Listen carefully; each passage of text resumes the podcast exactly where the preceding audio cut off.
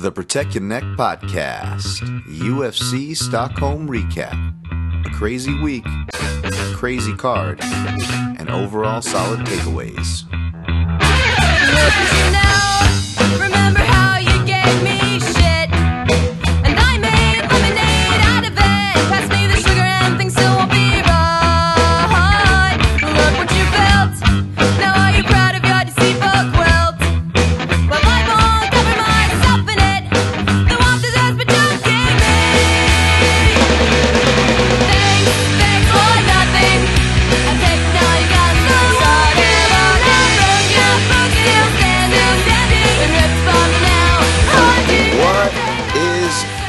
Savages? This is the Protect Your Neck Podcast, and I am your host, Dan Tom, analyst and writer from MixedMartialAnalyst.com, as we are here today slash tonight uh, to recap the Sunday of UFC Stockholm Gustafsson versus Teixeira. Um, before we get to the recap, though, uh, we'll do the normal from bottom to top. Uh, gonna kind of recap this past week, man. It's been a, been a pretty crazy week, and, and not you know, well, definitely in, in you know current events and all that stuff. But we let the other podcast talk about that stuff, uh, even though there's nothing wrong with talking about that stuff.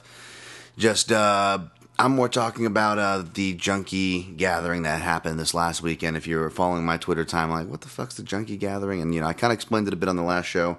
Actually, I did explain it pretty good. I, it's hard to remember what I explained and did it on the last show because I recorded two versions. So like, by the way, I'm sorry. Like, hey, it says in the description Dan rants about like Swedish metal, and uh, and I didn't hear any of that. Like, that's because that was in the first one that I uh, recorded, and as of course as you know, um, I had that weird freak, literal as like right about to save, uh, going from part one to part two, got part one deleted, and it was a good part one. So, anyways, um, we're gonna touch back on all that though. Uh, but yeah, this week this week was just kind of crazy. Um, it was good times. Uh, Wow, where did I start? Just, just kind of meeting everybody was just awesome. I mean, just huge props to the show hosts of MMA Junkie Radio who kind of formed this group of, uh, you know, people, uh, fans, hardcores, and a lot of people that work within the sport, um, formerly or now, uh, just just a part of this giant group um, that calls themselves Junkie Nation, who are nice enough to you know, welcome me. Uh, this was kind of the first, you know, despite being a local and, and knowing these guys personally, I,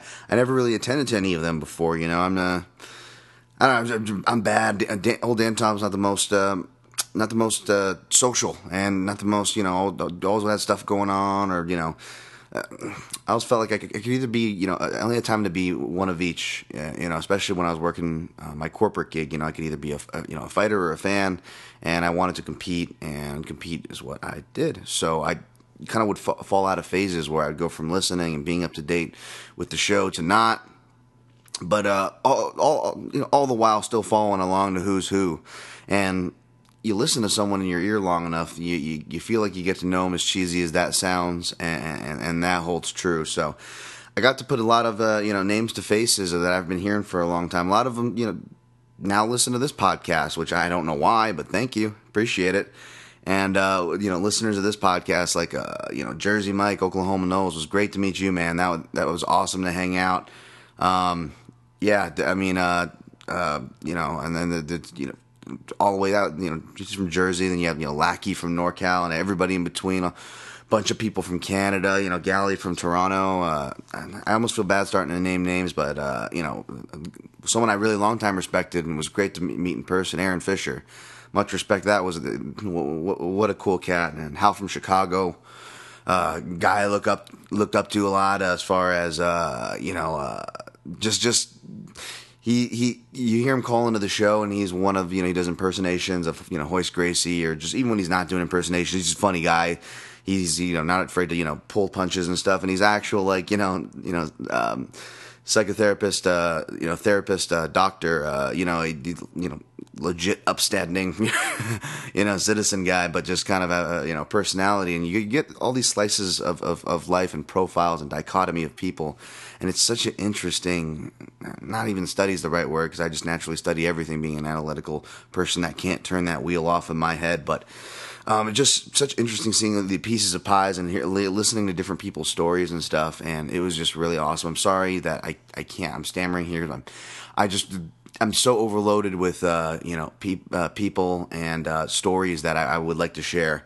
But uh, yeah, it was it was some cool events and even even you know some sleeper events. We go to this Peruvian restaurant that I you know I live in town I wasn't aware of, and now I'm, it's going to become a regular spot in town. And out of nowhere, Burt Watson, who introduces the MMA Junkie Radio Show, uh, pre-recorded of course, but he's part of their introduction and um, you know, friend of the show. And uh, for for those of you who don't know, Burt Watson, uh, babysitter of the stars, uh, is a fight coordinator, the man behind the scenes, uh, coordinating fighters from walkouts to weigh-ins, uh, everything from when they touch ground on Tuesday. And it's cr- kind of crazy that I have to explain this. There's going to be like this whole new crop of UFC fans. We have to be like, "Yep," and the UFC used to be run more like a mafia because they were gentlemen called the Fertitta brothers, where if the commission said it was a loss, the UFC would pay fighters as if it were a win. Yes, yes. I mean, this crazy stuff we have to start explaining. But yeah, Burt Watson is, is an old school guy, and even you know before that, um, you know. Um, goes from the Joe, Joe Frazier. We worked with Joe Frazier, you know, in the '70s, early '70s, was around the boxing scene, um, and uh,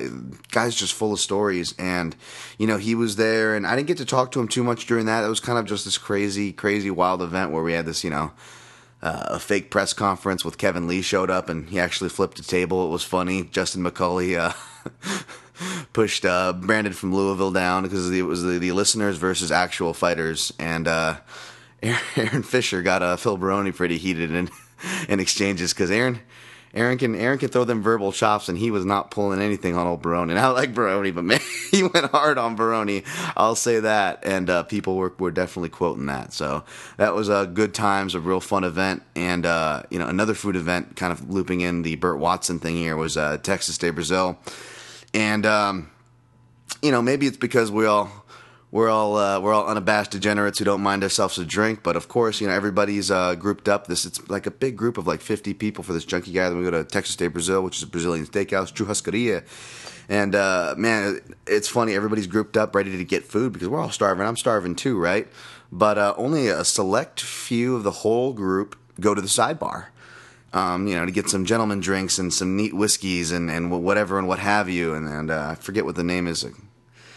Um, I was to say Cobrinha, but that's now I'm thinking jujitsu and people. But uh, you know, essentially this Brazilian mai tai drink that uh, who was it?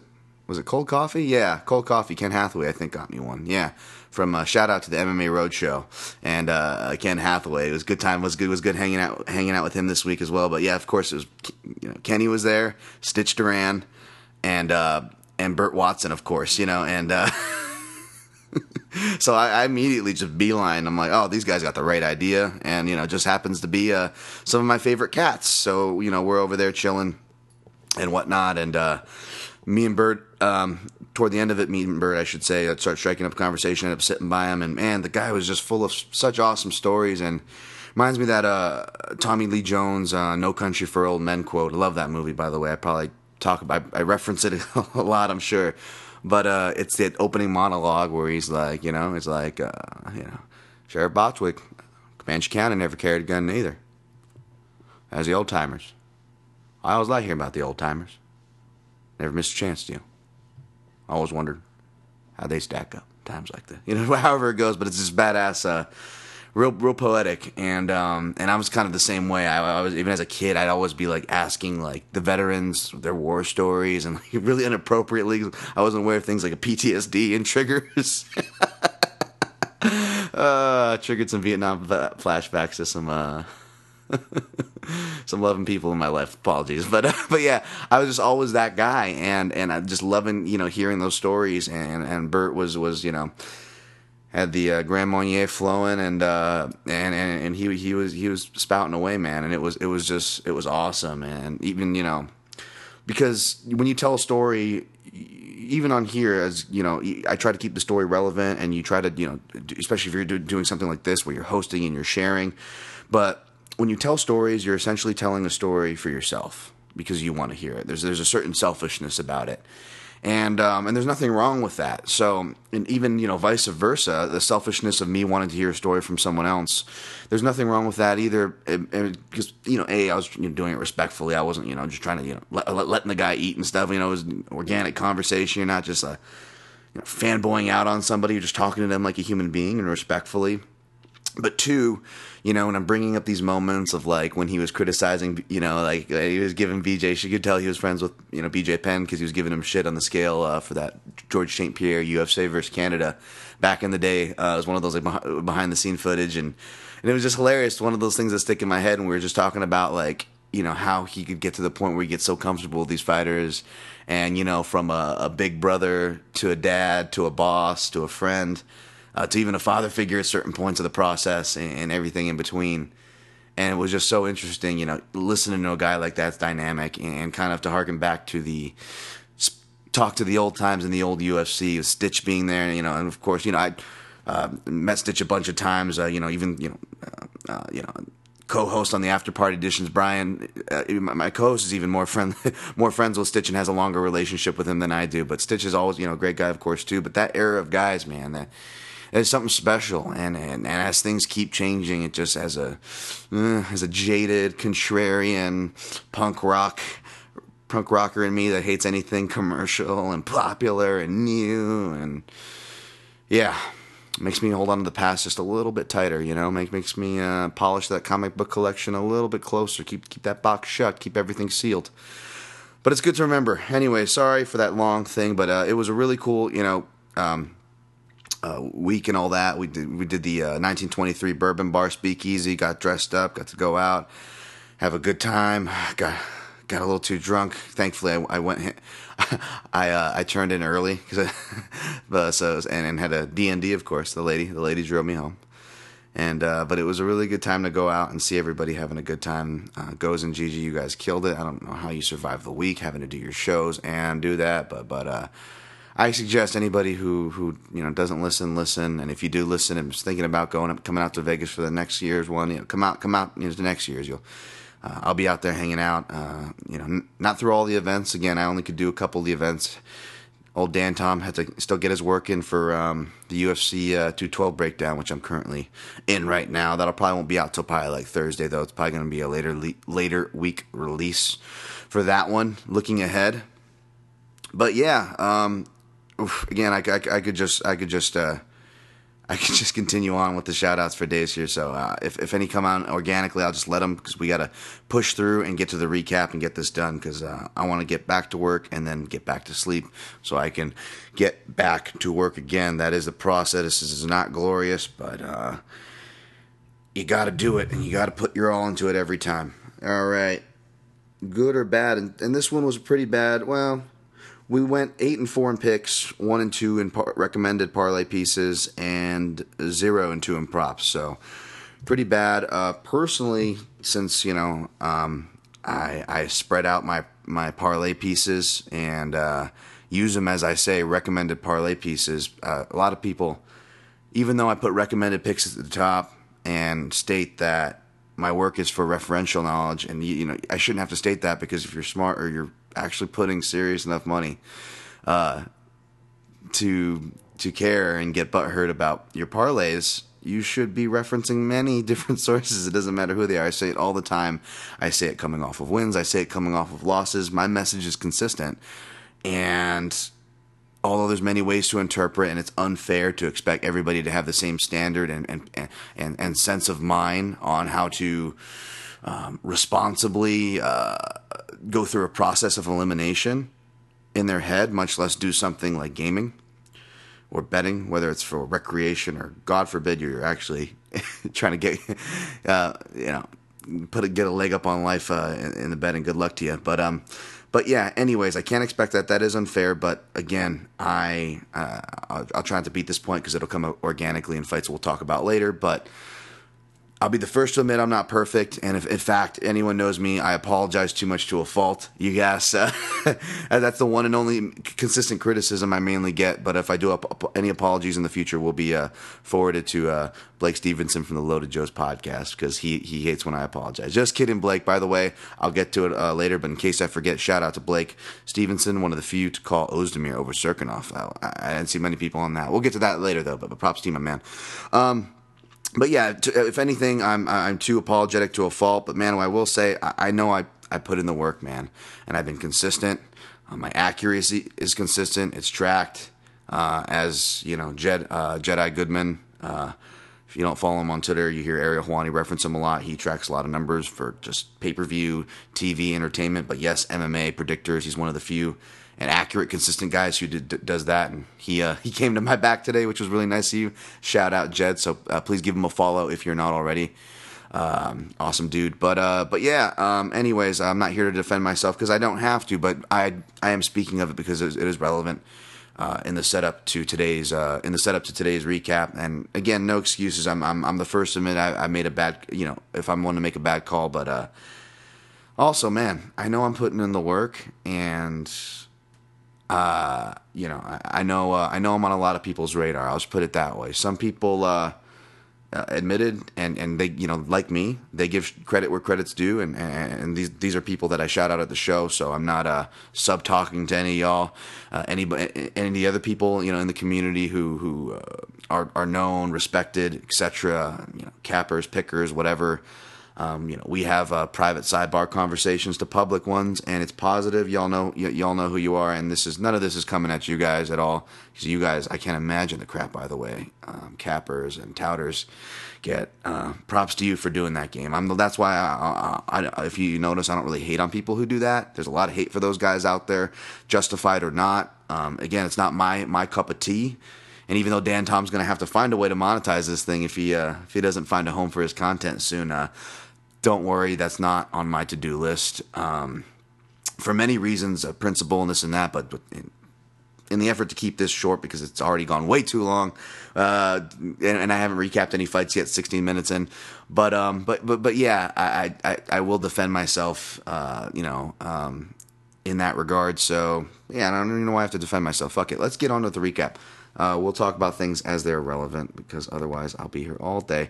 Held versus Hadzovic. Um, yeah, this was started off uh, plus money because uh, this was my biggest underdog uh, of the night was Damir Hadzovic. Uh, I picked him against Mairbek Taisumov, which you know I know sounds crazy in retrospect, but this was why. Now, even though I didn't see it happening quite like this, and Held made a lot of improvements. I mean, I, as I tweeted, he was due for a skills jump. Marcin Held was, but um, it it really came a very Demian Maia like as far as like okay, we, we all kind of knew his, his striking's been oversold, and we, we you know he, he could use a little more improvements there.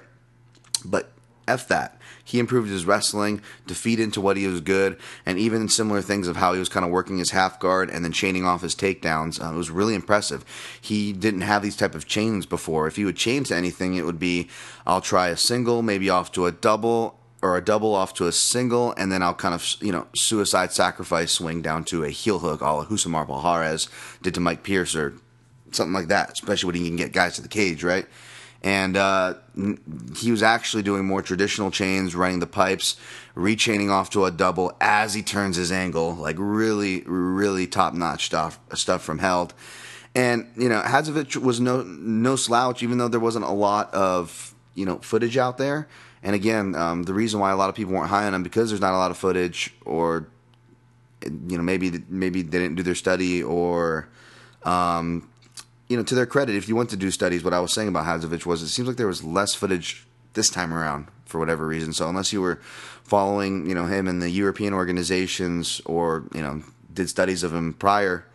Um, it was really hard to know, so it's hard to kind of hold it against people for picking Held here but the line was just inflated. So I, as I said, even if you are on Held, I suggest you stay away from him for that price. It's not worth it, you know. And um, and uh, sure enough, uh, Hadzovic catches him. I mean, again, I was admittedly sweating as as uh, my man Dan Levy, shout out to, to at Best Fight Picks, likes to like likes to say, no shame in the sweat. Um, you know, as it paid off here for him as well. Uh, shout outs to Dan Levy. I know he was on was another uh, person who was on Hadzovic.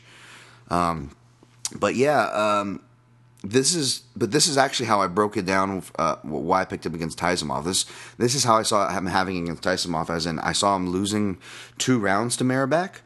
Uh, you know, trying to get Mairbek, having Mairbek going to have that speed, that footwork advantage that played out, and the transition transition uh, transitionary advantage. Even if he could, you know, um, take him down or not. I felt that uh, Hadzovic's left shuffle knees were going to be enough to stifle, and you'll see me kind of call for that um, lots of times. I can't remember the fight, but I, I referenced it in just the two eleven. Uh, I forget it was a it was one where you had a striker that was probably behind on the cards, and against a you know a grappler who was clearly looking for the takedown and was clearly looking for all the takedowns was chaining it all off that lead leg. So a lot of times you'll see fighters they'll wait for you to throw. Uh, uh, well, there was a fight uh, earlier on where it was clear where they were just waiting for the guy to throw a right hand, and he would duck under and immediately um, try to take him down. Um, and uh, that, that that was kind of a clear strategy. And, and so a lot of times I remember tweeting a, a last fight. You know, I'm like if this fighter would you know kind of hip feint, you know, power right kick. Uh, t- to bait the takedown and, and, shuffle forward with the left knee. This is a you know a lot of different variations. Uh, T- T- Tomas Almeida does a very you know quick quick athletic one. Obviously, he's a bantamweight, so maybe it's a little more of a uh, more of a stretch. But, but but because Hadzovic is a little more mechanical in his movement, but it's very strong and it's very on balance because he's often not throwing himself out of position. So that shuffle knee he guys is really effective, and that's how I kind of broke down him beating Mairbek Taisumov. Uh, although it was obviously well within possibility here because Held was going to be looking for the takedowns. Um, I didn't quite see it this way. I saw it more just him. I saw Hadzovic actually being a little more successful um, against Held's wrestling, which again we we just I just noted the the, the impress uh, the the improvements of wrestling Held had, but um. But yeah, I thought he was going to do a little better and make him pay in the clinch because, as, as you know, as, as I tweeted, as you saw, uh, Hadzovic is the type of fighter that I like as far as he doesn't let you you know he's a lot he, he has flaws like any other fighter but he doesn't let you get away with anything for free. He's striking through every phase of the transition as you're on your way in, as you're on your way out, inside the clinch and off of the brakes. Uh, I love that. Those are the crucial times to strike, as we as, as we we saw in kind of a steroided form, because that was that was spectacular. Uh, to me, that that that beat the Edson Barbosa, uh, Beneil Dariush, partially because of the style points. How again Hadzovic is so on balance when he threw it through it. The point was that he was able to get this, these said style points that after he landed the knee, you notice he pivots and does a full turn where he almost does a turn right to a standing mount, standing square over his head as he gives him one last shot and then walks off like perfect balance. You know, you, you see that balance displayed there. And that's kind of what I saw. And that is kind of that key key factor to his ever developing game in all areas. So props to Hadzovic. Um, Next fight, Till Ayari, first fight on our avoids list.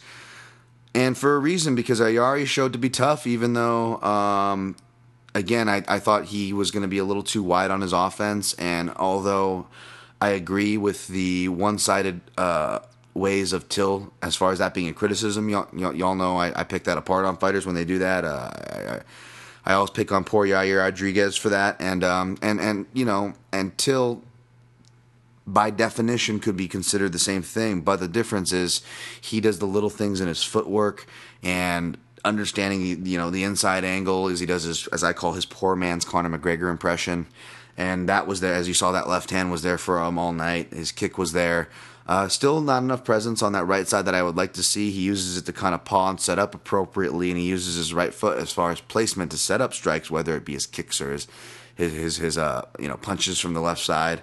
But um, Ayari is game as they come, man. He's gonna be one of those dudes where, like, if if Ayari is against a front runner, you want to not just take him at dog money, but you know he's like a round three type of guy, and he does you know he doesn't even have enough of a sample size to say he's got you know where I can point to a specialty where I can kind of you know start salivating at certain matchups. But the, the matchups I would salivate for Frayari in the future matchups where it's a durable guy uh, or what's I mean where it's you know not durable guy where it's a you know more of a front runner guy or something like that. Uh, Got to pick another guy to pick on, but he's in the same weight class, and this could be a, a legitimate matchup.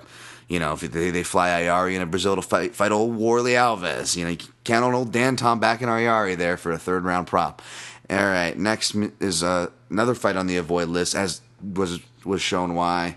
Uh, Musoke versus uh, Velickovic, and uh, I was looking back on tweets, and yeah, uh, is this happy like dancer that just wants to burst inside of him. Like you see this smile. Like usually, you know, like you're watching his fights on the outside circuits, like Legacy or RFA. He'd be doing these like post fight dances and stuff. When I was first doing studies on this guy uh, last year, and uh, you see it even like when he was like on his way into the fight this time. He's this just almost shit eating grin and screaming. I'm t- talking about Bojan Velickovic screaming to come through his face and.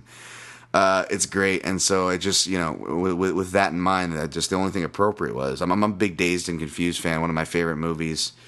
Uh, and uh, all right, all right, all right, and it just makes me think of that scene where it's uh, what's his name, Adam Goldberg, who was uh, the Jewish guy in Saving Private Ryan, was kind of a side character in Friends, and he was a nerdy character in Dazed and Confused, and he's sitting back in back seat between the seats, and you know they're all graduating, being nostalgic, and he's got a law degree, and he's like, yeah, well, I don't know if I want to do this. Though. I don't know if I'll be a civil defender. And like, well, what do you want to do? I want to dance. It's just a classic, classic, uh, classic. In my head, Crazy Dan Tom said it's a classic scene.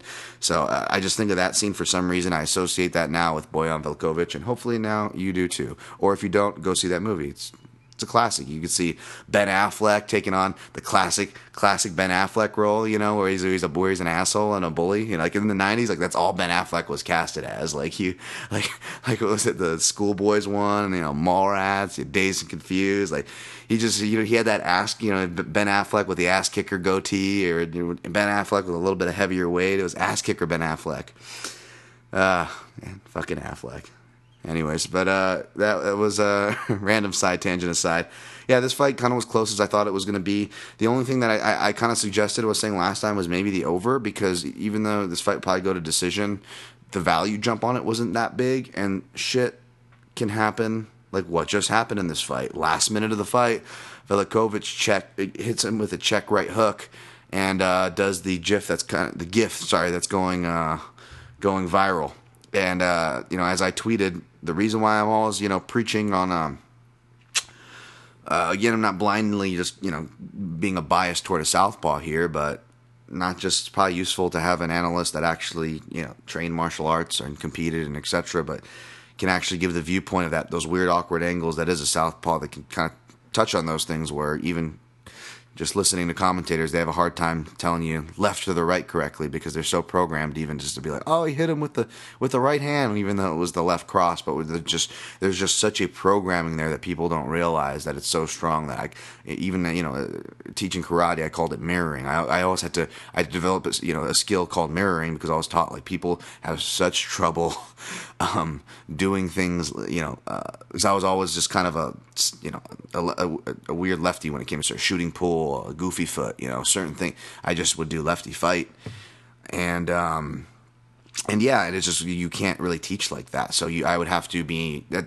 credit. It was awesome because you know, in hindsight, it at a young age when I was more able to pick up these skills, it forced me to be ambidextrous. But but yeah, um, that's why I kind of will will will emphasize. Um, a little harder these these things. So I'm sorry if it, that comes off as harping on the southpaw stuff, but I figure, hey, why not? I can offer some unique insight. It may not always be correct, depending on your point of view, but uh, I, I, feel I feel really confident on these things as someone who's had to survive um, off it. What do you mean survive, Dan? You've been hit in the head and you have concussions that you're suffering from now. Shh. Well, yeah, okay, well, kind of survive. All right, bear with me. Anyways, the point is when when you have the mirror stance, orthodox versus southpaw matchup, you're always going to hear crosses straight down the pipe from either side are the most culp- culpable threats. And that, that is true on paper.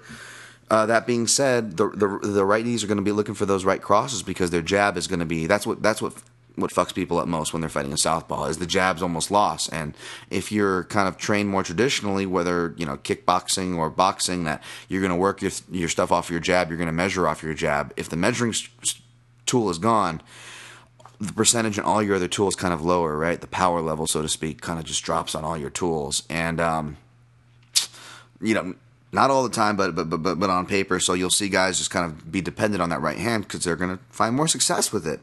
The problem is if you have a guy that can slip, move his head off line, and time it with a with a check right hook, it's a punch that doesn't need to, you don't need to put a lot on it, and it, and it pays super dividends because it's feeding right into that momentum of a, of somebody throwing their cross. Because if you're throwing your right cross, you're leaning your head to the left, and left and forward, which is putting put you know putting you right in the trajectory of a hook, a right hook, a check hook, and um, and yeah, and and and, and uh, I was I was about to quote Diaz versus Lawler there, and I was wasn't quite sure if that was the same scenario, so I'm going to refrain from backing that. But yeah, you get you get the picture here, and that won him the fight. So I'm glad I stayed away from it.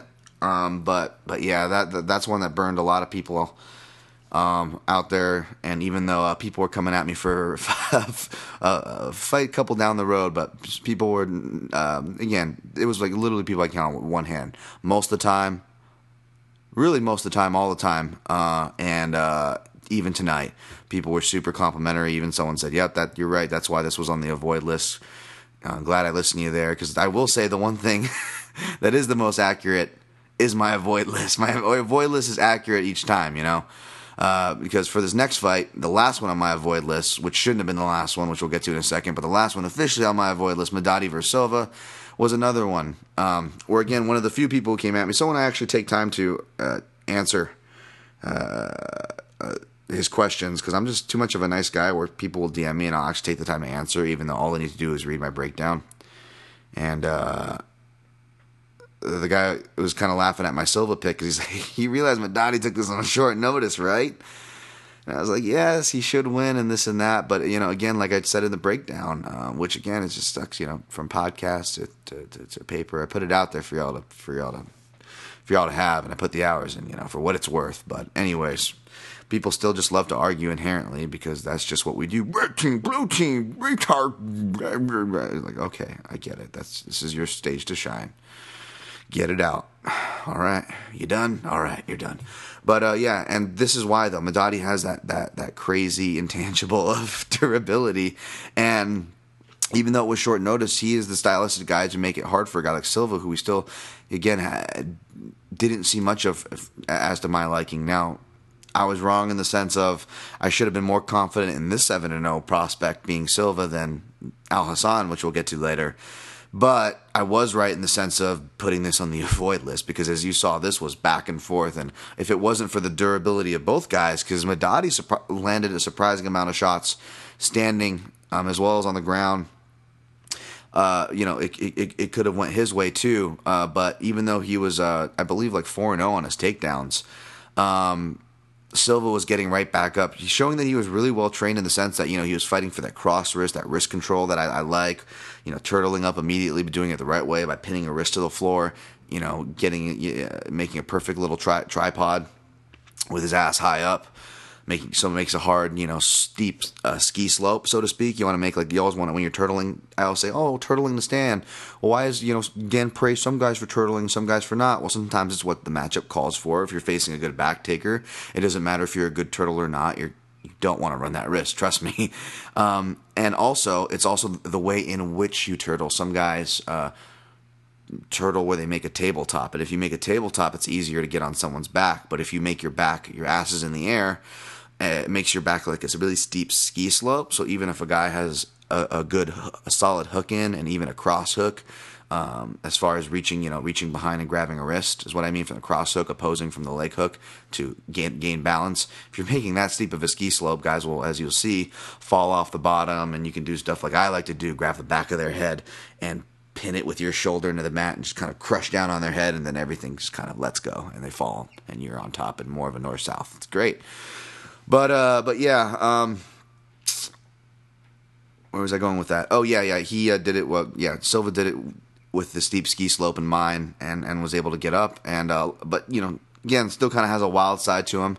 Still, that youngness and inexperience shows where he was jumping on guillotines and getting greedy. Uh, as Robert Fallis, uh, great coach uh, at Extreme Couture, always says, uh, he put this definition of guys chasing submissions he calls it the monkey and the mango, where there's this trip, there's this trap where, they use to catch monkeys, where they put a little piece of mango um, inside this little hole where the monkey's hand could fit in, but the piece of mango um, couldn't fit out that same hole. So the monkey would reach in, and with their hand attached, the man, you know, the the mango wouldn't come out. Now, if they release the mango, they can get their hand out of the hole, but they just want that mango so bad, they have it gripped so tight that the monkey is often just by the, that's how they catch him because the monkey will stay there at the trap just reaching for the mango until they get him. I believe that is the story, but it's just the the principle of that kind of burns with me because I, I think of that all the time now. When you see the guy going for the triangle that's there, not there, going for the guillotine when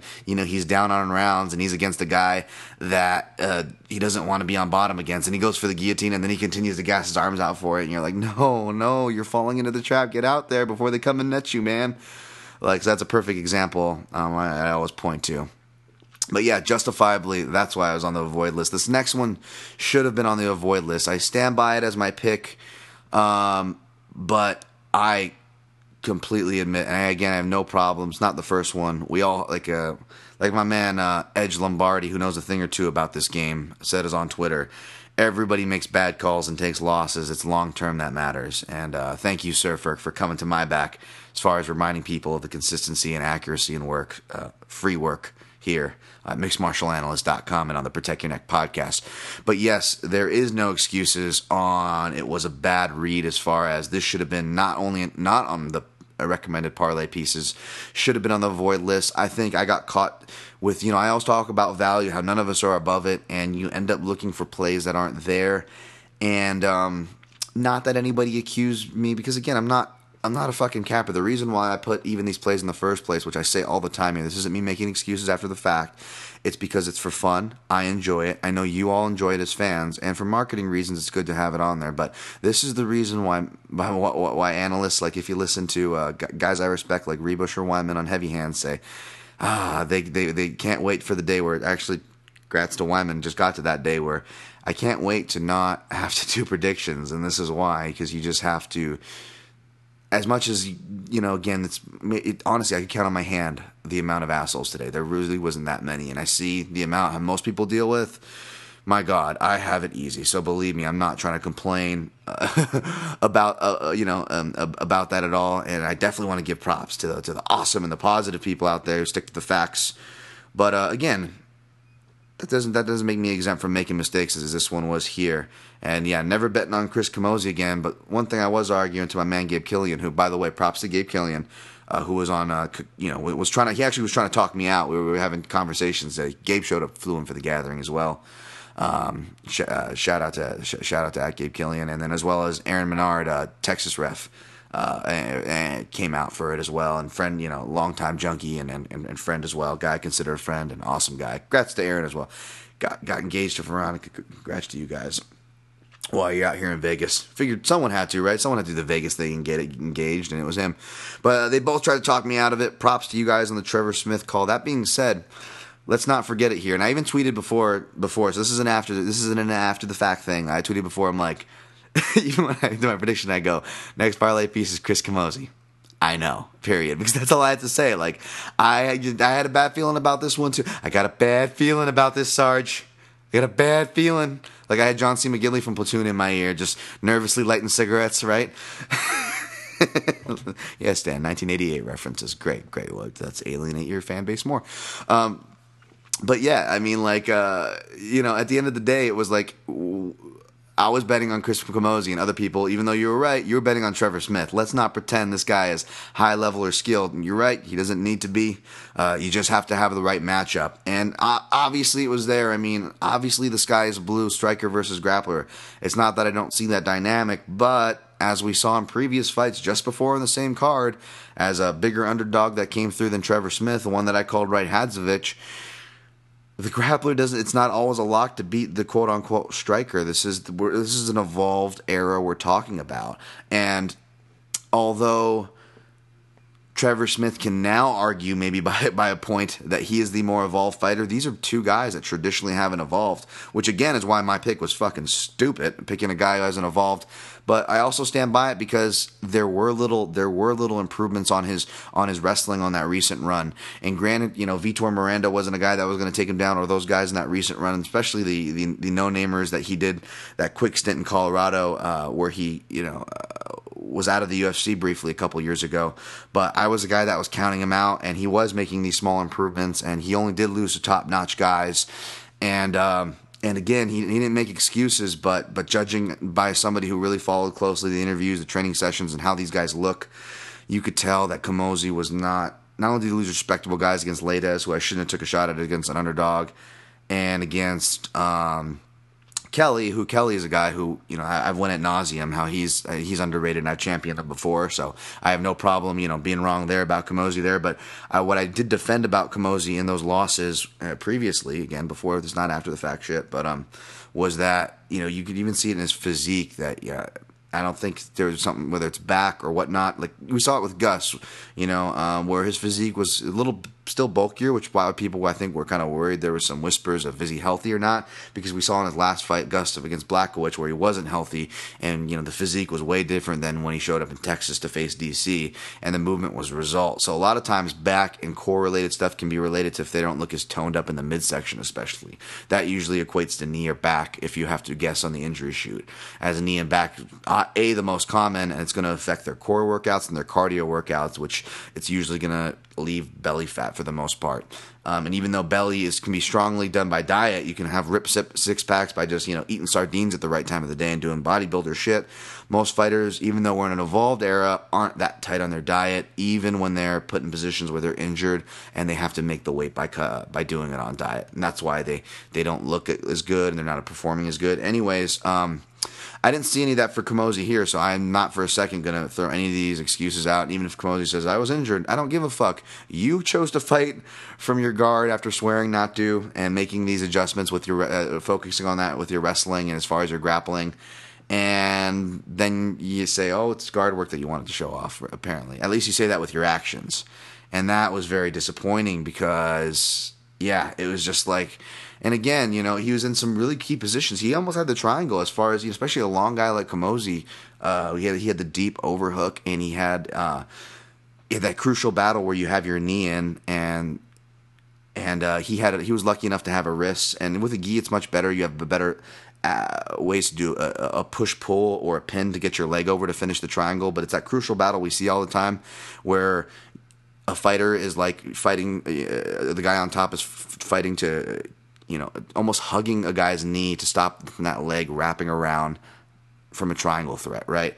And that was the position we saw. And you're not going to get, you're going to be so much limited, so much more limited when you're against the fence like Camozzi was, first of all, on your range. And then second of all, it was real disappointing because he had great grips on both sides from overhook. It wasn't just like some shitty Irish collar, half collar. Um, he actually had a deep overhook and then a solid wrist control. And, and it was and one of the moves I really I, I always preach to do from there. It's one of the most ugliest ones. There's a lot of technical options. Um, some don't transfer as well without the geese, but uh, I just like, especially when you have an overhook, because when you have the overhook, you have kind of have control of the, uh, or more control or more influence on their body direction and their body leverage and their body's base and balance. That oftentimes, especially if you have that overhook, all you have to do is jerk your hips and your legs over to the side that the battle is taking place. So essentially, where you want to get your leg over, where their hand is stifling you, that side where the battle is taking place, you shift your weight over, and especially if you have that leverage of a of a overhook or a shoulder pin, which is a guard that I like to use. Um, you can really kind of uh, shift them over, and all you need to do is kind of push them just enough to make their hand post on the mat because it's this thing we all uh, have. It's why you hear, you know, uh, you know, heavy on the hands, heavy on the hands when when when when when when uh, an, opponent has, the, or when, when a fighter has their opponent turned, you hear the quarter yell heavy on their hands because if you whether you you know kind of ankle pick, lift the guy up by the you know by his ankle or you know and dump him forward, you you make him post on his hands, and if he's posting on his hands, he's not defending chokes, right? So you'll see you guys get the rear naked choke. But from this position, back to what I'm talking about, from you're trying to you're in that crucial you're in that crucial battle to not get triangled. A lot of times, if you just shift the weight to the side where that battle's taking place, their hand will inherently abandon the battle to to stop your knee and post on the mat. And usually, it only do it for a second. But if you know it's coming, it's more than enough time to, as they say, windshield wiper your knee and get your leg over their shoulder, and now you're in on the triangle, and then it has to come down to your adjusting game, like all triangles come down to. Of course, you're not you're not out of the woods, but you're much you're you're you're a step closer. You know, you're in you're at least in the sewage tank, and you're crawling yourself out of uh, out of Shawshank. Um, but uh, but yeah, that was the closest probably Camozzi was going to get to winning that fight because it was just bad. I, I don't even think I was watching at that point. That and I was just defending the rocks being held. I felt like uh, I felt like I was the getting getting shamed from Game of Thrones there for for for a second. Uh, some guy was really butthurt because apparently he put a bunch of money on Camozzi and was berating me about it. And I actually, you know, you know, apologized. And even he was the guy I quote tweeted where I was like, "Oh yeah, I'm not beyond making a bad call, totally." But it's funny. You can be like upfront. You can put you know hours of work and be accurate, and even you know forget that. Fine, I get that. This is you're only good as your your last pick. You only you know good as the last fight. I guess that goes both ways. That's fair. I, I'm a big boy. Um, I can take that. I don't expect people to factor in all the stuff that that I put into it, which I will say is more than most people are doing out there, and y'all know it. Again, I'm not hating. I'm not comparing myself. Uh, I support a lot of the analysts and, and big fans of them. Uh, I have nothing but good things to say. Um, I, I, don't dare put myself toward the top of the totem pole, although a lot of you will argue that I'm at least amongst there. I appreciate that. But what I will say is my, my, my hard work, knowledge, and experience. I'll wait while you. I'll, I'll wait. I'll wait because the names that are doing it, you know, um, again, not as far as like years, uh, but as far as like hours that I put in each piece, and then as far as overall years martial arts experience, traveling this world and and and and and, and putting putting my heart and soul into it. Um, yeah, yeah. So that's why I'm very passionate about it. So regardless if you appreciate that shit, fine. I get it. Let's just say you don't.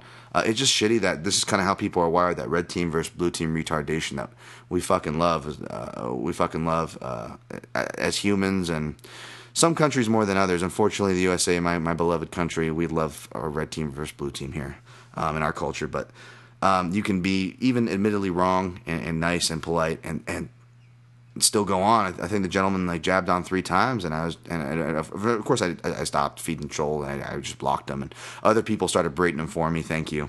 Um, that's even you know. Uh, like aforementioned Jedi Goodman came in and was reminding, reminding, reminding uh, my record of perfect predictions within the last even 16 events he had it tallied up to or something, whatever. You can go back and find that. Uh, an impressive feat, as he put it. And uh, so, you know, thankfully there's people like him who track the facts. And again, um, and and again, props to those people using the cat protection tracking in their own ways, and they're they're they're uh, upfront, you know. Uh, upfront about uh, you know their upfrontness about it. You know, uh, at Rockstars, these guys t- take his take his loss there, put his recap up uh, you know, aforementioned at best fight picks. He's he's one of the best guys about you know uh, taking L's and moving on. Uh, so it's no, it's not a big deal if you're in it. And so I should, you know, we shouldn't be catering to the opinions as long as I am for the, you know, the minority. Again, it's like five people, like um, if that, that that that came at me. But it's just it's funny.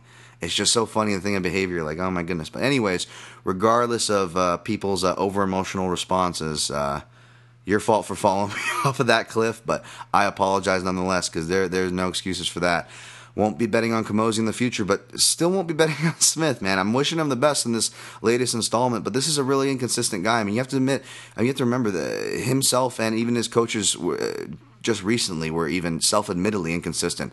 Not even sure how much of the camp, uh, am I overtraining, undertraining, what's wrong? Well, we wanted him more, but he didn't. He said, you know, he said he felt like he was overtraining last time, so he only spent this portion of the camp, and it was really unclear on what he was doing in preparation. He looked great coming in, which kind of made me worry because uh, as far as physique, he looked you look much more dialed in than he has in the past, and that was a sign of things to come because this was this was one of Smith's uh, best performances. So take nothing away from him there, but again, that that is why the pick was what it was. I'm not a guy to again. Take an L and move on. I, I hate to even draw on, but with the amount of criticism compared to any other pick I've ever made, which is really strange, that this one, uh, this one created, this is the reason why I'm uh, explaining as long as I am. Otherwise, don't normally do that. So, apologize for the ear beating and all that bullshit. But uh, I stand by my work, motherfuckers. And uh, again, I, I, respect everybody in this game. I'm not trying to put myself on the top of a totem pole. I know I've only been doing it for 2015 in that respect. But again, as far as um, body of work uh, in, in in the martial arts realm and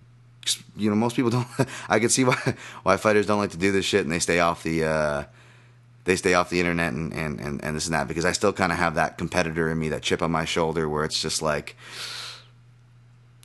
I can go the relevance that I just did about why they're, you know, you know, they, their opinion could be uh, wrong, inappropriate, etc., and why, even though incorrect, I could be justified.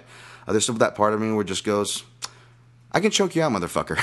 like I just like unless you, you know, I, don't get me wrong, I've got my ass kicked way more times than I've won in anything, gym, practice, competition. Believe me, it's an unfair tally of ass kickings. It's an under 500 record, but at the same time, I've spent 20 plus years of my life just training and competing, I like my chances against the general population. So part of me just goes like, this guy has not been choked enough. That's what this person's problem is. I would love to help them with that.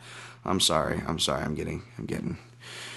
Letting it get to me more than it needs to, but I'm being honest about it. I'm not going to sit here and pretend like I don't let anything get to me. I'm impervious. Like, hey man, I got I got feelings too, but uh, but I'm also uh, not going to let it get to the point where I reply just once, maybe twice, and you're blocked. You're an asshole.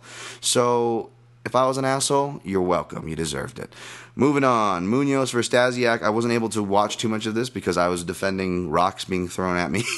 Still, just coming in waves. And actually, I was actually responding to a lot of compliments because a lot of people were just immediately came to my back um, for the as they are grateful for the free content and money um, I made them through through that. So you're welcome too. Um, but yeah, Stasiak spinning stuff. I said he should probably negotiate spins into how he gets paid because I don't know about getting paid through winning at the high level unless he can make some adjustments. But um, the athleticism and age for the weight class he fights in, yeah, not looking. Not looking great, but it would you know would have been cool if he got the upset, but he didn't. Uh, Munhoz gets it. Munhoz was really out of breath, but I think he was just dizzy from trying to chase Stasiak. Uh, and we closed.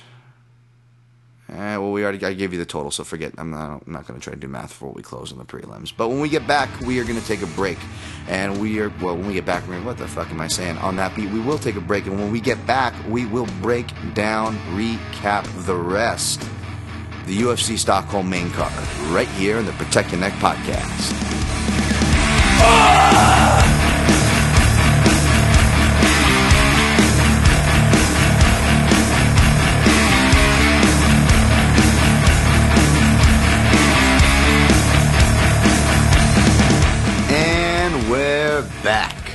here on the Protect Your Neck podcast for the UFC Stockholm recap. Uh, just a few quick notes before we just jump into the main card here. Uh, I was scatterbrain thoughts a bit. Um, just wanted to clear up on on the uh, parlay format and uh, share some betting stuff that I just kind of missed on a prior point. Because yeah, my head is just still scattered. It's still recovering from from uh, from this whole week, man. And just just a lack lack of sleep. I usually get lack of sleep between you know from from work, but man, now juggling all those on all those events, it just it took a toll on many of us. There's I can't wait to see the injury uh, and suspension list report for this year's gathering. It's going to be quite interesting. But um, yeah, just my uh, my liver just fucking hates the world right now from all the alcohol people were were given. And thank you, shout out to to to, to Dwayne bringing in. Oh my god.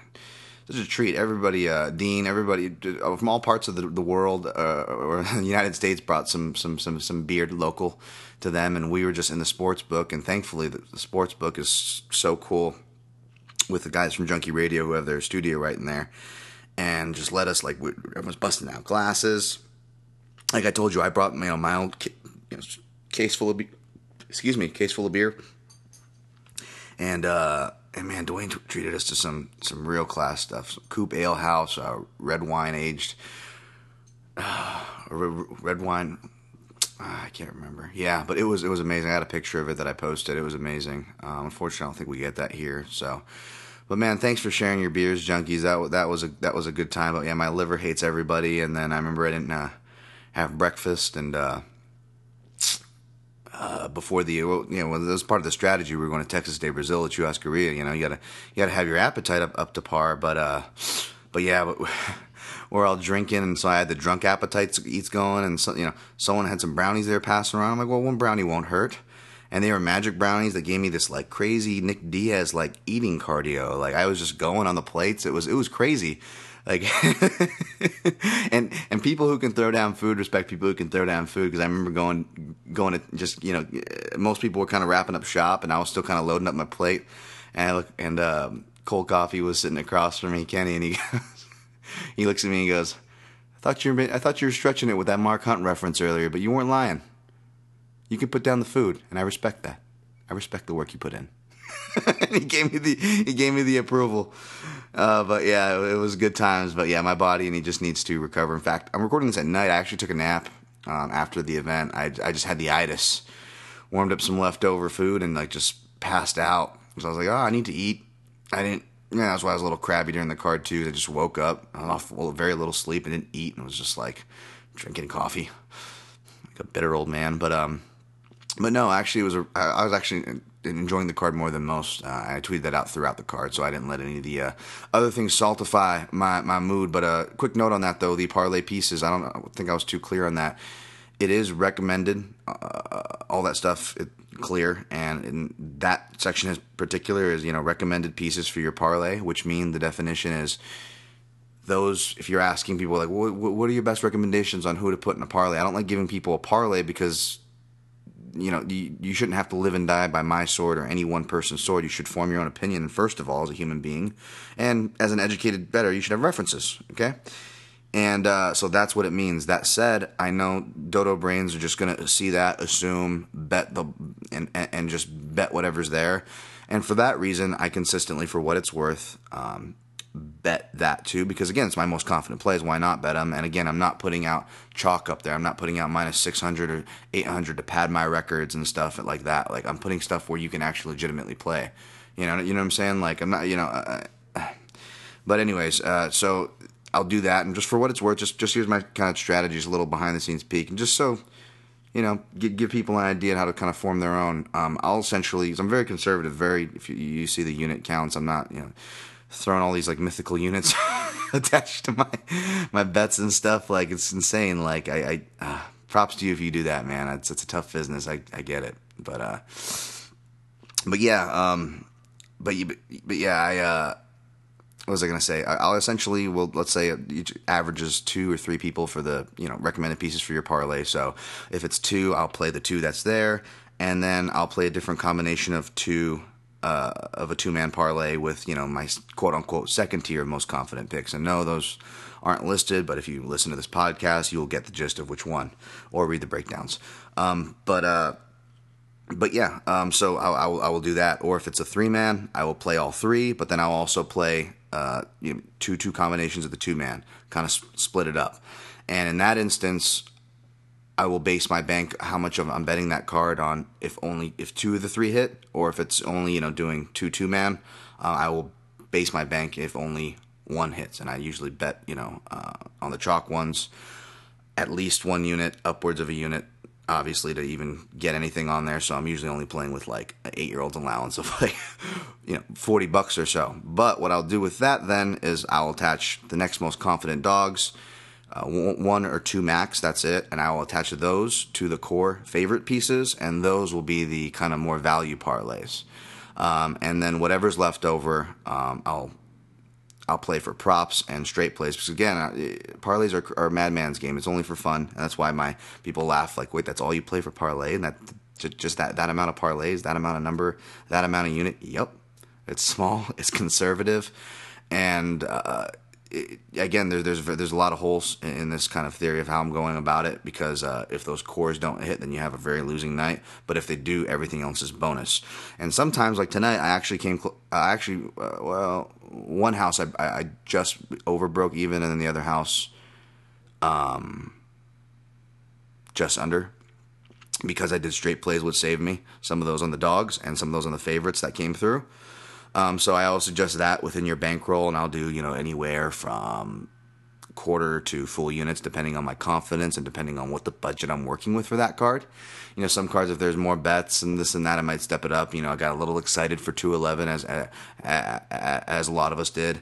Um, uh, and uh, and yeah, I mean. Uh, and, and and you know you live and learn. I think I originally had my max props early, like 2015 it was like seven not not that i would list but personally that i would play max seven which was dumb and that eventually came down to five and now i've moved that down to to three unless there's a, a really good reason on a four but usually if it's kind of falling into that tier i'm using it for more like parlay fodder if it's a house that allows that so those are kind of the props that I'll, I'll play with outside of the you know three core ones. So getting better with that. Uh, you know, uh, again, I'm sorry if these kind of guidelines are all over the place, but that's kind of how I I do it in my head. And again, there's many holes to that. I'm not I'm not bumping my chest by any means, but just kind of giving you a gist on what exactly these sections mean and what I intend them to mean and how I translate it and that even though again, I say not to take it too seriously. This is recommended. It's for fun. There is a process. There's a lot of work that goes into it, and I do put my money where my mouth is for what it's worth. So that's kind of the breakdown on that. Y'all bet however you want. There's plenty of people who do it better than me. I reference them. I reference these names all the time uh, on the on on on, the, on this podcast, and, and I reference them. Yeah, just just on this podcast earlier, you know. And so go go follow those guys. Believe me, I'm not. I'm not bumping my chest by any means here, or or on the fucking defense court or whatever. But I just really do felt uh, feel the need to to reiterate this, especially after cards like this, and you know, getting to the point where I'm not doing, I haven't been doing this for that long, but I tend to keep doing this, and you, if you, if I intend to do so, you get new, you know, new listeners, and it's good to explain and kind of go back over these things. Again, it's unfair of me to expect people to know this. So, in defense of people, whether uh, for or against, you know, I, I, I, I felt, you know, owe it to at least explain that. So moving on to the main card, we have Alex Nicholson versus Jack Hermansson. Now, speaking of parlay pieces, were I should have the only correction again aside from being a dummy and having Kamosi on there was I should have been more confident on Jack Herm- Hermansson. And y'all have heard me before. I've I've I've beated his his drum, you know, uh, and championed this guy coming into the UFC, and even in his last fight, which was a loss, and it was just an odd performance. And I, I stated that on the last podcast, and I think that was kind of justified here um, because he came out and just and again Nicholson, not the most skilled guy, but you know he had enough intangibles that even had analysts like myself a bit scared to pull the trigger on Hermansson, who we got at you know great price, and he I did play him straight up personally, and he was one that saved me, but. Um, again, he wasn't on the avoid list, nor was he on the parlay piece list. Should have been on the parlay piece list because I believe he closed at like around one minus one fifty or so, minus one sixty. And um, and yeah, it was awesome. I, I guess the takedown a little a little scary uh, with the guillotine threat against a better fighter. That would be a, a big no no. Um, like you know, uh, if he did that to Mutanch, like he would have been submitted that way instead. Um, but uh, you could tell he was confident in, who he was facing, as far as especially that you know being on paper. Nicholson's weakest point is his jiu-jitsu on paper.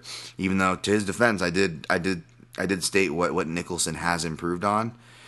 Um, but yeah, it was beautiful. Uh, I believe you know Luke Thomas was yelling at FS1 as he always does, but uh, I I agreed with him uh, as I as I often do with his SF1 criticisms. Please show that replay, and they did.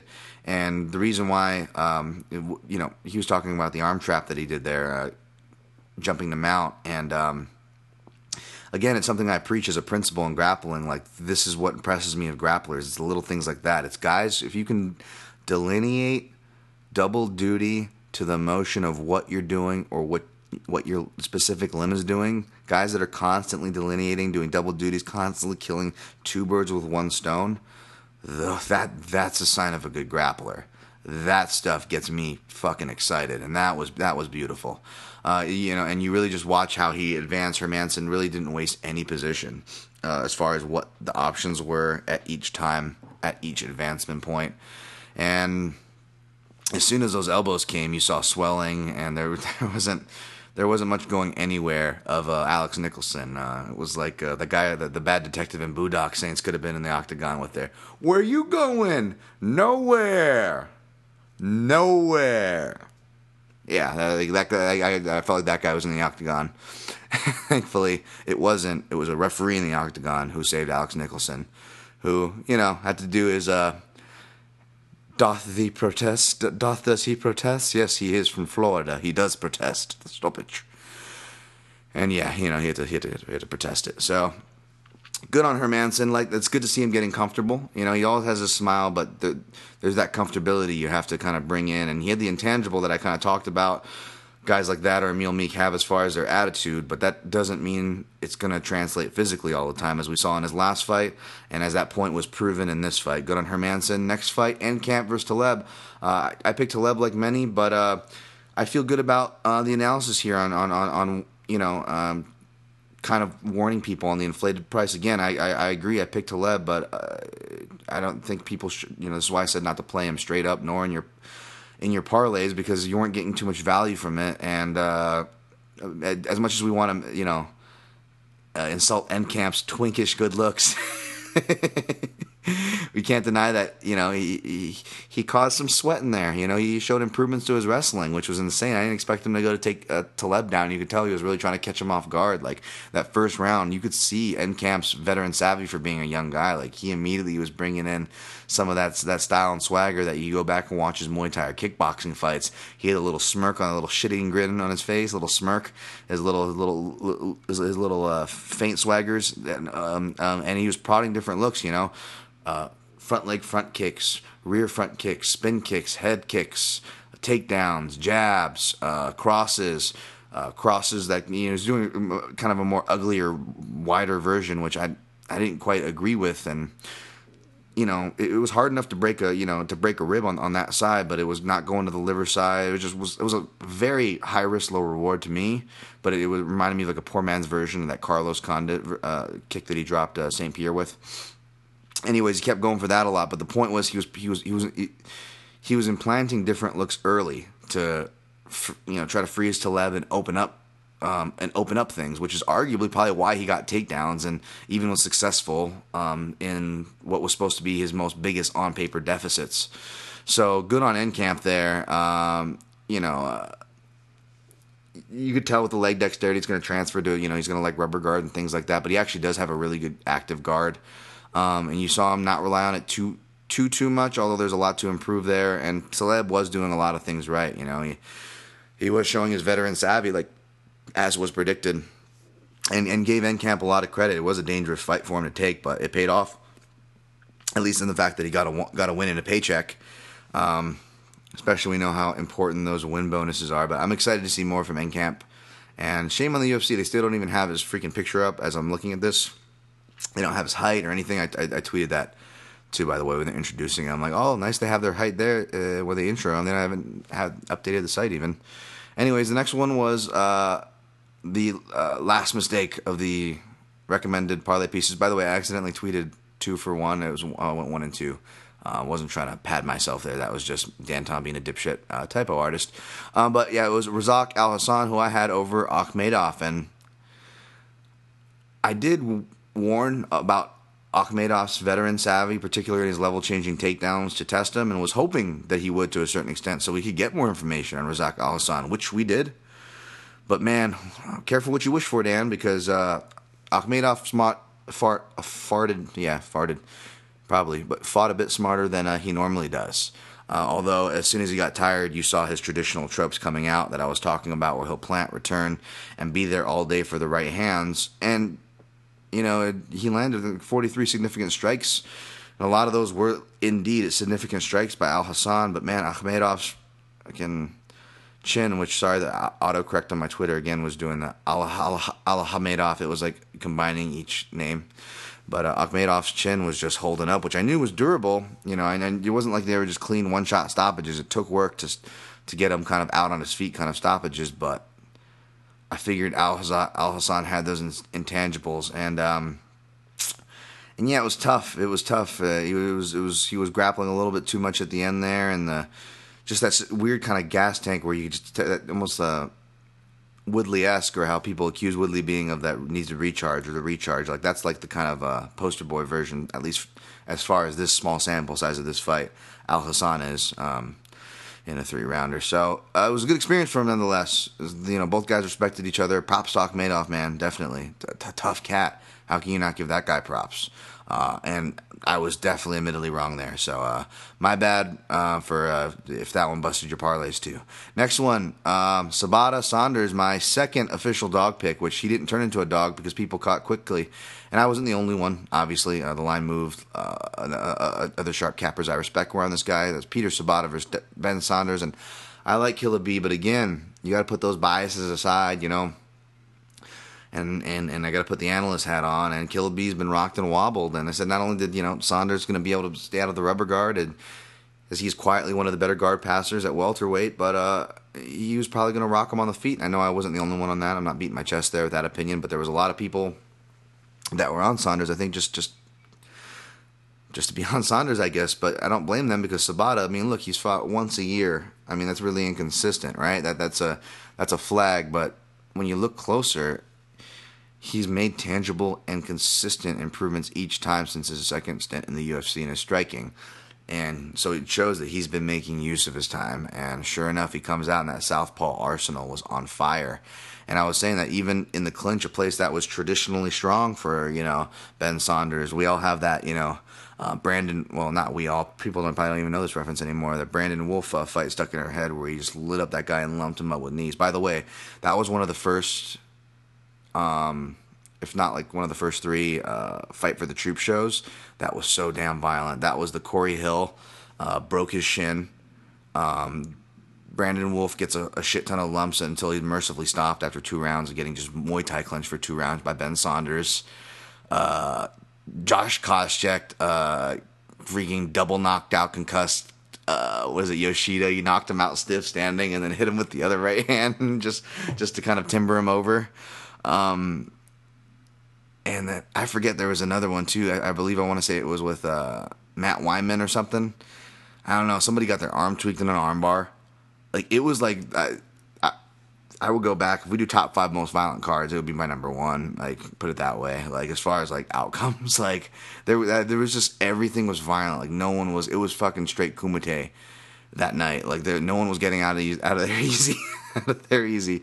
Sorry for that side tangent, but yeah, that was that's not the Ben Saunders. And even though he has improved, there are offensive improvements. You know, Ben Saunders' defensive improvements were very few and far between, and I, you know, it's been catching up with him because he's been wobbling five out of his six. But I think it's officially to that point where it's caught up with him, right? I mean, there's just too much of a liability here, and um, they mercifully stopped it. He was knocked down three times officially. It felt like more. But uh, Sobotta Cash got him at plus 100, and uh, he was someone I was confident on. So um, hopefully, if you did follow me off Cliffs, you did fo- uh, you follow me off that one because that one had a, had a parachute that deployed. So yay! Uh, the next one didn't though. The next one was interesting though because uh, I don't feel I don't I don't. I, you know, I didn't, I don't, or shouldn't feel bad about any of them. First of all, but I don't feel bad about this one because uh, this upset again. Props uh, Ozdemir defeating Misha Cirkunov, and props to uh, Blake Stevenson from the Loaded Joe's podcast. Go go go listen go, go listen and subscribe to them. By the way, shout out. But um, yeah, he he he was on Ozdemir. Um, and uh, although my pick was Cirkunov, I'm not going to do revisional shit. But uh, again, on this podcast and in my breakdown, I stated that Ozdemir was live. Uh, off the breaks and in, in, in, in tight, you know. Um, I thought it was going to be his left, not his right, granted. But this was a weird this was a weird sample size. This is what sucks. I don't want to take away from Ozdemir, and again, props to anybody who played him, but there's not a lot to take away from this sample size. It was just not only was it quick knockout, but it was a weird like Rousey esque performance, right? Because he had, it was a weird aggression from Cirkunov. That granted, he's been more and more confident in his pressure fighting, and he landed like 14 strikes or something like that of significant before he went out. But um, it was just very uncharacteristic for a guy who is usually smart about his risk taking. You know, he he took a risk by standing more than he needed to against Ion Cutelaba, but there was a certain certain measurement there with an end game to it, and maybe obviously I'm sure there was an end game to this, but it just felt there felt like that weird tension. You know, maybe it was you know in his own micro, somewhat different way of, of what Rousey went through. You you got the hype, obviously not as big, smaller stage, and he's he's he seems like a smart guy, Misha. But still, you know, you're not beyond nerves, and maybe there's nerves, and when you have nerves, you're like, okay, well, you know what? I'm you you you bank you bank on. It's okay. At the end of the day, I got this hype, and maybe you wouldn't normally use that, but you're it's fight night. You're nervous, and you just you know what? No, no, I, I can't do this. I can't. Fuck it. Just let's get this done with. You you have it. Listen, listen. Look at the betting lines. Listen, everybody. You're supposed to win this fight. Uh, let's just get this over with, man. And you know, uh, Ozdemir didn't have a lot of experience, but he has experience in some really tough uh, Dutch Thai boxing rooms. So, doesn't really get shaken up easily. We saw that in his debut. Um, and, and if you're following me on the regional scene, if you're comparing it to the proper measuring stick, you can see that too. And uh, and yeah, caught, caught, caught him behind the ear, and just Misha was well, they went down weird, and yeah, um, it's tough. It was a good spot that he caught him. That shuts a lot of guys off, and that was just kind of a weird way. But yeah, we don't. What do we learn from it, right? I mean, don't sleep on Ozdemir. At least that's that's what I learned from it. Hopefully, that's what you learn, and, and, and props if you played him. But the reason why people like, why would off on you know the parlay pieces because that was you know it was still kind of borderline high, or it could have been considered you know it it could have been that easy and. Uh, you know, before the event happened, that is easy. You know, oh, pick where oh, this is an easy lock, right? This is easy lock. It's circling off on there. He's a little high, but um, you know, I could pad my record there. That could cash through and make me look an idiot. But the reason why, people like, why, why didn't you have him? Like, well, because Ozdemir was more live than more live than I thought. Okay, well, okay, I guess semi props to you there, Dan. But then why did you have Cirkunov under your official props list for sub? Well, because even though he was live, my read on this fight was really clear. When you have a clear read, those are the ones you should a clear read you can break down technically, which I did on the previous podcast. As far as the way Ozdemir turtles, and as far as I do stand by Cirkunov is one of the better best back takers in this in this division. And when you see a path, why not take a shot on it? If you're going to take a shot and have fun with a prop, you, why not take a shot on, on a guy who's favored, not only favored to win, but you see a distinct path. Now, I can justify that being confident enough on that and have it on a prop list, not on a parlay list, because it's two different things. Because if the prop misses it, you you just you just lose whatever you affect on the prop. If you put it in the parlay, now whatever you and whatever people reading my content put it used them in the parlay piece, all that stuff is dead in the water and useless now. You know, so that is the difference. And if you don't understand what I just said, then I don't know. Yeah, sorry. Values, son. Understand your values. Understand your process of elimination. Come on. I mean, have you taken multiple to- choice tests in school you didn't study for? You got to start using these tactics, son. Anyways, you can tell who studied for their tests in school. All right, moving on to the main event. I know, sorry, this has been running long, but um, there's a lot to there's a lot there's a lot, there's a lot to get to, on and off the card. Uh, Gustafsson versus Teixeira. This one was the final and cashed as far as uh, parlay pieces, and because I played him, I actually played him straight up, and I played him inside the distance. Uh, played him straight up early 220, Gustafsson that is, and uh, inside the distance I was getting it plus 158. I know that fluctuated all over the place. I got that like I played that pulled the trigger on that like probably four days before. Um, but didn't you know was close to putting that on the recommended prop list, which I did. w- I wish I that I did because in hindsight, of course, because that would have cashed.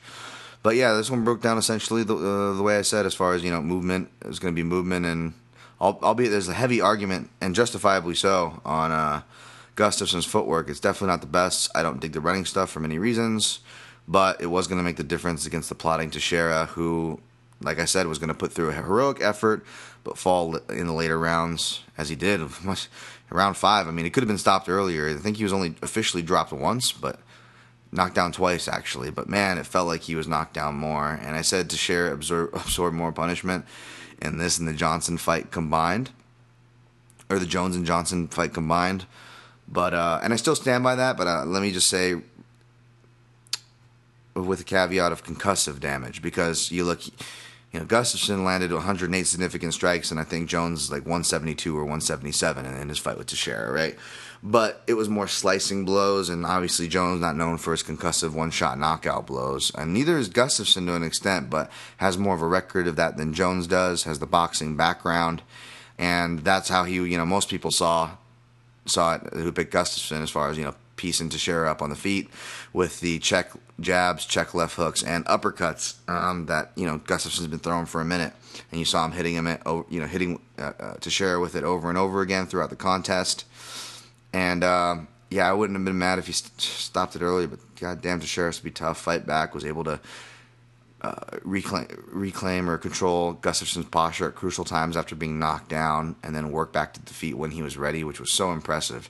You know, he worked, he went to that deep half transition where he like faked the he faked the uh, Homer Simpson roll, came out through the back door, kind of like Fabricio Werdum. It's a route Fabricio Werdum likes to go a lot. It's kind of like the big guy's deep half, where it's it's it's a little more lumbering and clumsy, but it's really effective, and you can kind of come back out on a on a single leg if you follow out the right way and uh, that's what he did. And of course, you know, Gustafsson was already onto it, getting back to his feet, getting to the cage, and it turned into a double with you know Gustafsson fighting out from that, fighting for underhooks, hoisting him back up to level. But just the fact that Teixeira was able to have the wherewithal after in what was he was in his most trouble before getting stopped. I believe that was in round three or whatever this happened. Uh, to kind of hit that, that that deep half transition and hit those multiple chains to just kill space and get back in the fight. You know, re wrestle and get back in the fight. Re wrestle and get back in the fight. You know, um, uh, maybe because I have bad knees and stuff, but I just I've went away from guard attacks. I might go for one or two in transition when I first get there. Maybe the guy's making some kind of uh, rookie mistake. He's putting a hand on the mat. I can go to my shoulder pin, start isolating and working. But more often than not, I'll give a guy a pass and just purposely feed um, my leg through to half guard and that beat where they go, what the fuck did he just give me a pass for? I'm already in on my half guard chain to re wrestle and get back in the fight. Re wrestle and get back in the fight. Again, you don't ever want to be in a turtle position, but if you're re wrestling and getting back in the fight, taking the chances to scramble to fight to, to stay out of bottom, that's the risk you're going to take. So that's why, even though every you know it's always so bad to fight from turtle, the reason why I, I, I champion it in my own game so much is because I always want to re wrestle and get back in the fight, and you're all you have to know that that's the, nothing comes for free in grappling. There's no biological free ride in the fight game.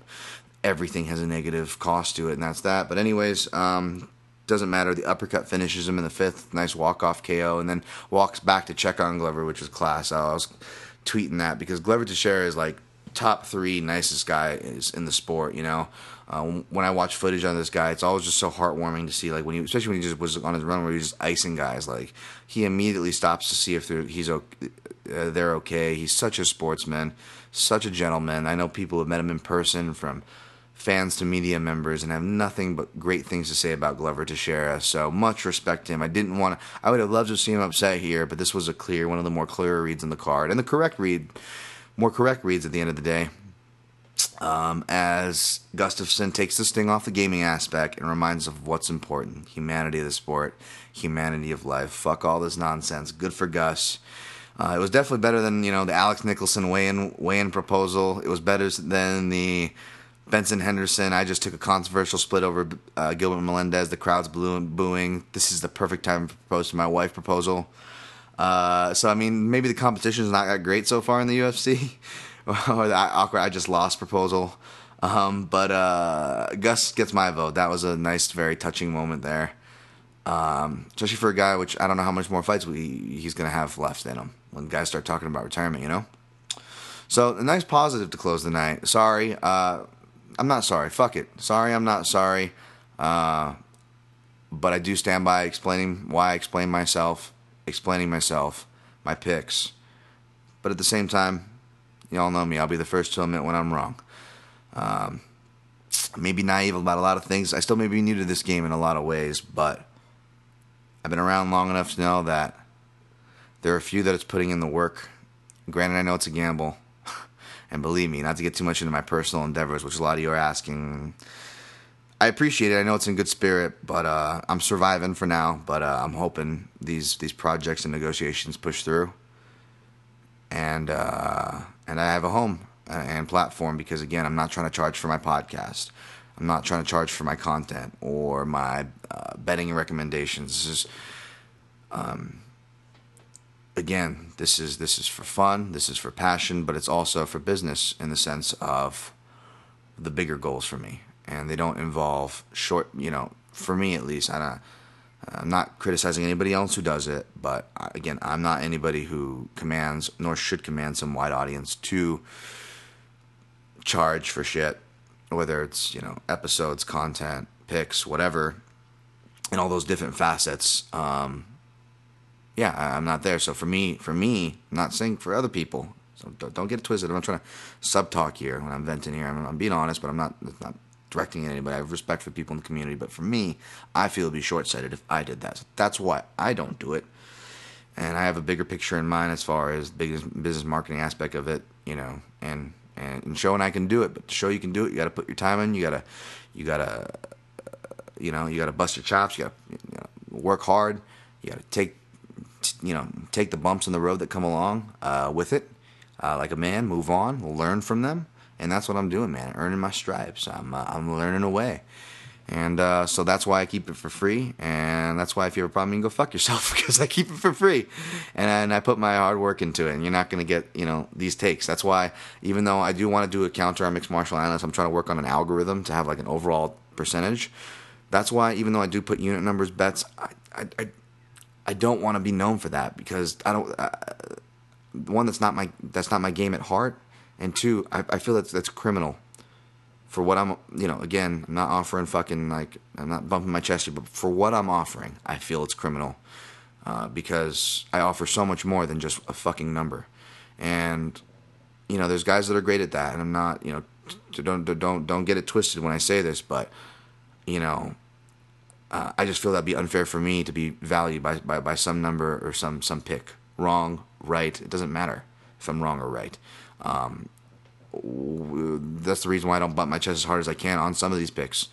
Some I get a little carried away for. You know, Edgar Rodriguez, I get a little carried away. But but aside from that, I don't because again, it's not about that. It's anybody can pick 50-50, All right, this is a madman's game. You're fucking trying to bet on this game. Um, it's about analysis. It's about the game. It's I, I love it. I love learning. I love. I'm hoping you know y'all listening are, are, learning technical things, or at least gaining a passionate appreciation as a fan. Or if you're a fan and a practitioner, maybe you're going to try this and be like, let's see what the fuck Dan Tom, see if this asshole knows what he's talking about. I'm going to try going going to this option instead of this option with my half guard. He so seems so confident in it. But um, please, please do please send me your suggestions. Please participate using hashtag Protect Your Neck Podcast. And again, I hate to keep highlighting the negative, so I won't anymore, and will instead highlight the positive before we get out here. Thank you, all of you, uh, just for all your positive words and support, who consistently share, retweet, give the positive reviews on iTunes. Um, just just anything, all that all that positive stuff. The word of mouth is the biggest thing you can do, really. Um, yeah, sure. Clicking on the banners and all that stuff I have at mixedmartialanalyst.com, you can find that does go back to me. That does help keep me in beer money as long uh, along with my plays. So thank you for following along. But nonetheless, the best thing you can do is the word of mouth, and it's unfair to me to keep giving the the, the, the retards and mouth breathers credit. I need to give the positive people credit, which is the minority, the masses. Surprisingly, I thought I'd be getting much more shit. I hate even complain about it because I figured I'd be getting much more shit much more earlier than I am. So, um, I'm just surprised I'm actually getting this much positive praise. So thank you guys. Saw a lot of you at the gathering again. Um, I'm sorry if I didn't mention your name. There's way too many of you to mention, but all your positive words mean a lot. Just to meet people from all over the world that we listen to the same show, we're friends with the same people, and that even on top of it, the cherry on the cake, that even some of you on top of that take the time to listen and follow my work and share it. And it means the world. It really does. Uh, right now, you know, even though I have some things in the work and they are still looking good, they are. They are. It's just the waiting game. It's just the business that we're in, and that's all I can really say about it. Um, and, and, believe me, it's not stopping me. Uh, if there's other opportunities to make money, Dan Tom's going to try to do so. But what I won't try to do, you know, if people want to pay me to do to do content and articles, and that's a different story. Feel free. Dan Tom 07 at yahoomail.com for any of that, scouting, anything. But uh, but yeah, man, I'm not gonna I'm not gonna sell my episodes and sell this stuff out of mixedmartialanalyst.com. I'm, I'm keeping my content to where I can own it and keep it free. I think that is the one good thing I'm doing. I'm not the best businessman, but yeah, I'm I'm slugging away over here, man. I'm working hard on this pirate ship. It, you know, it, it gets it, get, it gets rough with these crazy weeks where it's like 10, 10 out of 11, next 11 weeks is fucking UFC weekends. I'm gonna have no life. Me stuck uh, in my fight cave, uh, breaking down fights, and uh, but but but the, I gotten this far, man, and I'm going to keep going. I'm not going anywhere. I know, again, I know what the fuck I offer. And again, I mean, I'm not naive, new, and, and I make mistakes like everybody else, but uh, there's a lot of shit I bring to the table that other people don't. And uh, there's a lot of people I know are watching who probably don't admit it, or definitely don't admit it in some even bigger platform uh, formats that I may or may not have influenced. Uh, not to throw accusations out there, but I see, I see. But the people that I do keep in contact with and the people that I do, you hear me say positive things on this podcast. I, I do mean it. It's not bullshit. So those analysts, those cappers, those guys, the, the real, the real, the real, much respect. That's the community that I love, that I support, that you should support as well. Thank you for your support. Uh, I'll be back later this week. Probably I'll try probably get the podcast out hopefully the same day as the breakdown Thursday for UFC 212. I am neck deep in that right now. Um, again, thanks for everything it really was a positive week, you know, all, all in all. It made so many new friends that I'm sorry if I didn't mention the names before, but uh, I think uh, I, I, don't think I mentioned, but but Danny, producer of Sirius XM, flew in. It was a surprise. Thank you, for, thank you for all Jason Lackey, everybody who, who pitched in to make sure he could come down and, and visit. And you know, me and Danny all have been you know have had the brother from another mother vibe because of the you know singing in a band and um, me former, him current, Automatic Two Five Three. Go follow them. Go support their shit. Um, and also he loves The Simpsons and is the only person I know that can do Simpsons references at the at the level I can, and vice versa. So it was really cool to form that relationship. And, an intern intern producer uh, Jason from Canada, the Couve from Vancouver. Um, that guy killed it on the show. Uh, to, to, to, you could just hear him get better every day. He was there interning, and this was his last week. I'm glad I got to meet him. What an awesome dude! Another another friend for life right there. So uh, again, it was such a positive week. So please don't get it twisted. Um, all my vigor and spice that may be in some of my words aside, it was it was fucking super positive. Way more positive than negative.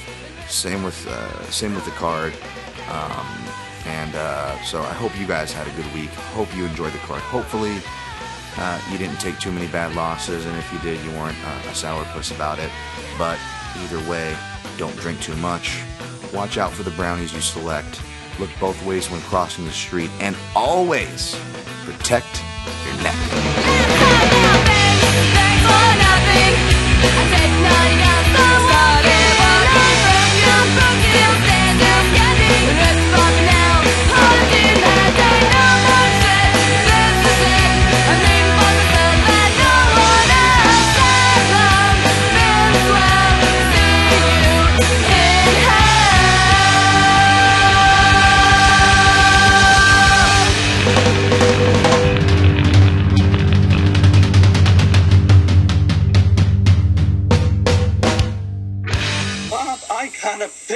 Feeling on this one, all right? I mean, I got a bad feeling.